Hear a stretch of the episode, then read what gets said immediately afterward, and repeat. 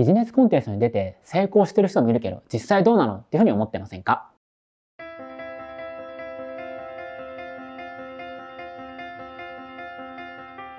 楽面体の専門家、コシケンです。今日はビジネスコンテストにも僕が出た経験からメンタルが強くない人にはあんまりお勧めしませんよって話をしていこうっていうふうに思います。また最後にはですね、じゃあメンタル強くない人がどうすればいいのかってことも話をしていきます。まず僕がビジネスコンテストを経験して分かったメリット、デメリットを詳しくお話ししていこうっていうふうに思います。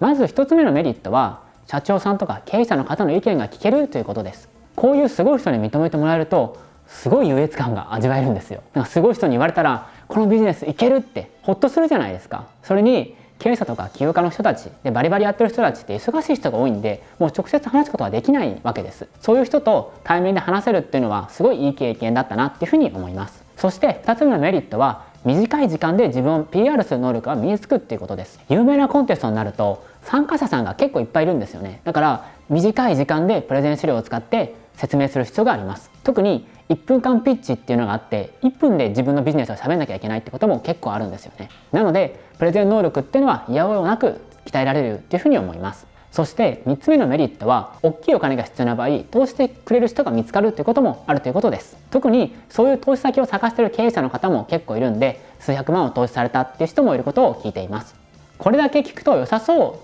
うと思うかもしれません。なので次は僕が実際にやってみて分かったデメリットについてお話ししていこうというふうに思います。まず1つ目は準備が大変な割に稼げるかどうかわからないってことです。やっぱりプレゼンの準備するまでに結構時間かかっちゃってそういうプロジェクトとかで企業軸あるんですけれども半年かかることがあります。でぶっちゃけですね自分でビジネスを立ち上げることに慣れてしまえばそのぐらいの期間あればビジネスを自分で構築して稼げるか稼げないのかどうなのかって自分でやった分かること結構あるんですよね。僕自身もビジネスの基礎を学んだら3ヶ月で72万を受注しています。その方法は、まあ、高額企業塾の中でお伝えしていることなので公開の動画で話すことは難しいです。なので詳しく知りたい方は無料ウェブセミナーで公開していますので動画下の概要欄にある URL ですね。こちらをクリックしてご参加ください。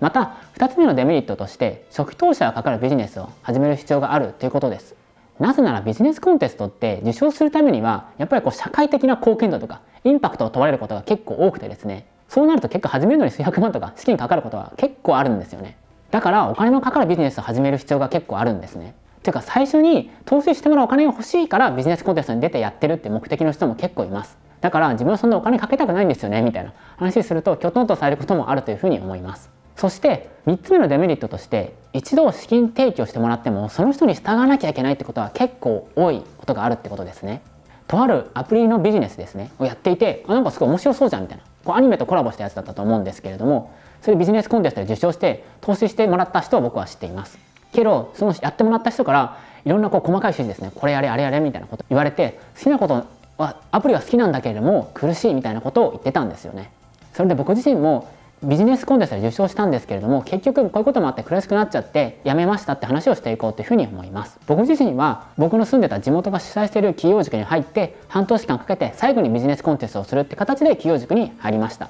で入ってみて古民家を使って民泊をやるっていうアイディアでビジネスを考えていました。実際にそれをプレゼンで話したら有名な経営者の方からこれいいんじゃないっていうふうに言われて優秀賞をもらうことができたんですね。ただ実際にやろうとするとやる気が出ないんですよね。やっぱり怖かったです。始めるのに古民家を借りたりとか回収するお金が必要でお金かかるし勇気が必要だったんですね。それで心配性の僕は踏ん切りがつかなかったんですね。で結局そのビジネスはやめてしまいました。なのでビジネスコンテストでもしあなたが数百万かかるそんぐらいのビジネスをやりたいっていうんだったらいいかもしれません。ただ僕はメンタルが苦しくなってやめちゃいました。それに実はどんなに稼いでる起業家の人でも当たるか当たらないか見極める確率は23割だって後で起業家の方から言われたんですよね。だから1回で当たるかどうかって経験ある人でも分かんないんですね。なんで初期投資が少なくて10回やっても当たるものを探せばいいっていうのを教わって僕自身もそれでかなり楽なメンタルになれて今ではその気持ちでビジネスを進めています。でもビジネスコンテストとかをチャレンジするってなったら一回一回のその試す時間結構時間かかっちゃうんですよね。